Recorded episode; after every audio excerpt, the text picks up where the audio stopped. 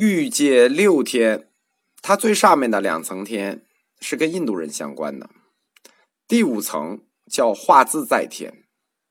这层天在佛教哲学上是非常有争议的，是非常非常有争议的。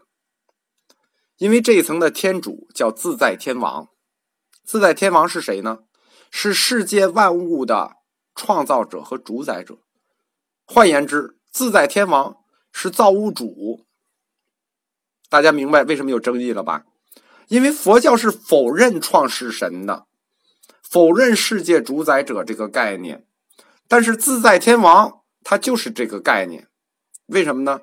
因为印度教创世神叫湿婆，湿婆的另一个名字就叫大自在天，这不是自我打脸吗？不是，这是一种妥协。佛教虽然完全反对神创世说。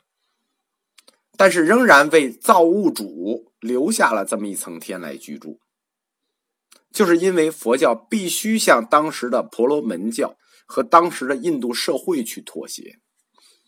这其实很好理解，我们只要用大佛学史观来理解一下就懂了。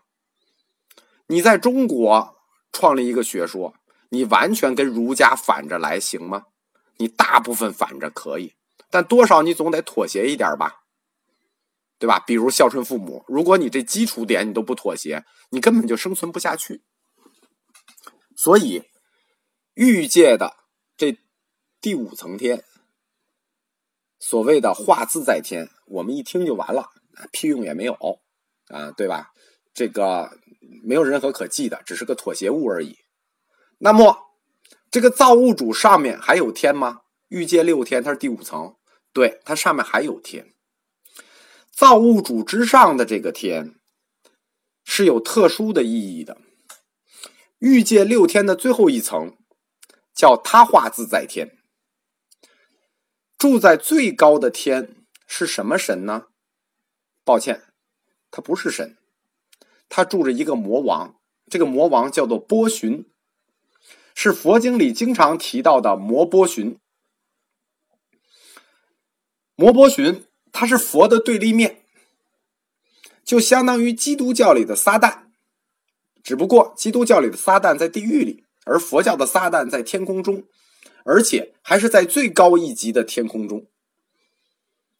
摩波旬他没有别的事儿干，他就相当于，呃，那个电影里的小黄人什么意思？他唯一要干的事儿就是破坏你的修行，破坏你成佛。在你修行和成佛的路上，他就各种破坏。作为魔的天，比作为佛的天还高一个等级，其实高两等啊。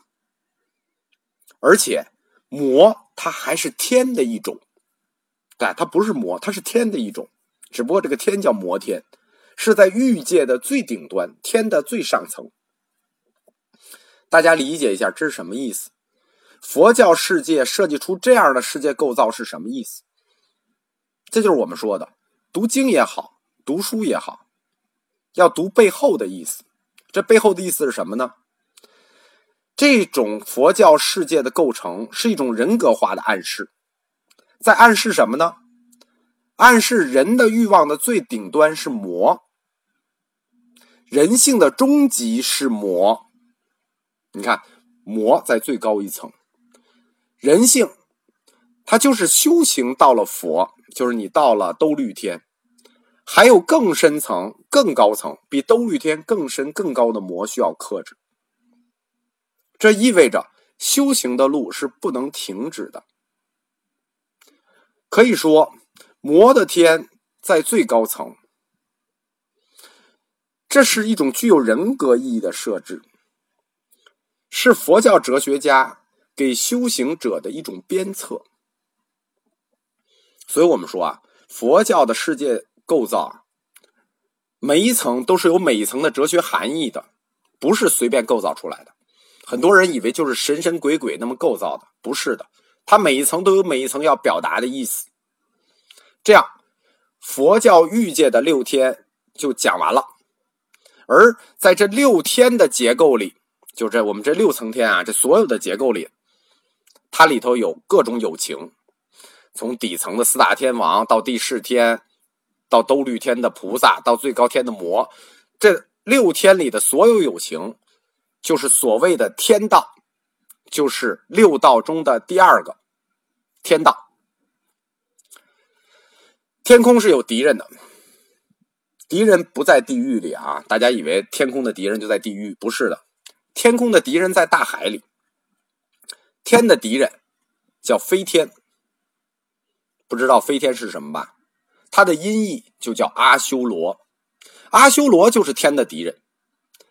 在婆罗门教里，大梵天生了两个儿子，天神叫修罗，天神的弟弟就叫做阿修罗，就是。哥哥的敌人，他们是兄弟俩。前一阵有一个电影叫《修罗道场》，其实他们搞错了，他们其实想表达的是阿修罗道场，但是因为少一个字好听，可是他们不了解啊，阿修罗道场和修罗道场少一个字是好听了，但意思是反的。修罗是神，阿修罗是神的敌人。阿修罗他也是神，但是他是生活在大海深处的神。阿修罗生活的环境呢，其实跟天是一样的，天分层，海也分层，它是完全的倒映，它的自然景象、宫殿，包括生活各种娱乐，跟诸天一致，就是享受是一样的。可以说，海面之下就是阿修罗的天下，就相当于希腊神话中海神波塞冬，就是天空有十二个圣斗士，海神波塞冬也有七个海将军。这帮阿修罗呢，非常的有进取心。就是虽然他们的生活享受跟天空完全一致啊，但水下的生活不能满足他们。他们的所有目的只有一个，就是不要在海里，要上升为天，去夺取地势天的王位。理由呢？他的理由其实不是很站得住脚啊。他的理由是说，觉得地势天就是他们的哥哥们，凭什么踩在他们头上？这踩在他们头上就不行。所以阿修罗和地势天的战争。时不时的就会爆发，而且永无休止啊！但是不幸的是，阿修罗每次都输，因为阿修罗的身边有叛徒。下一章我们就讲阿修罗身边的叛徒。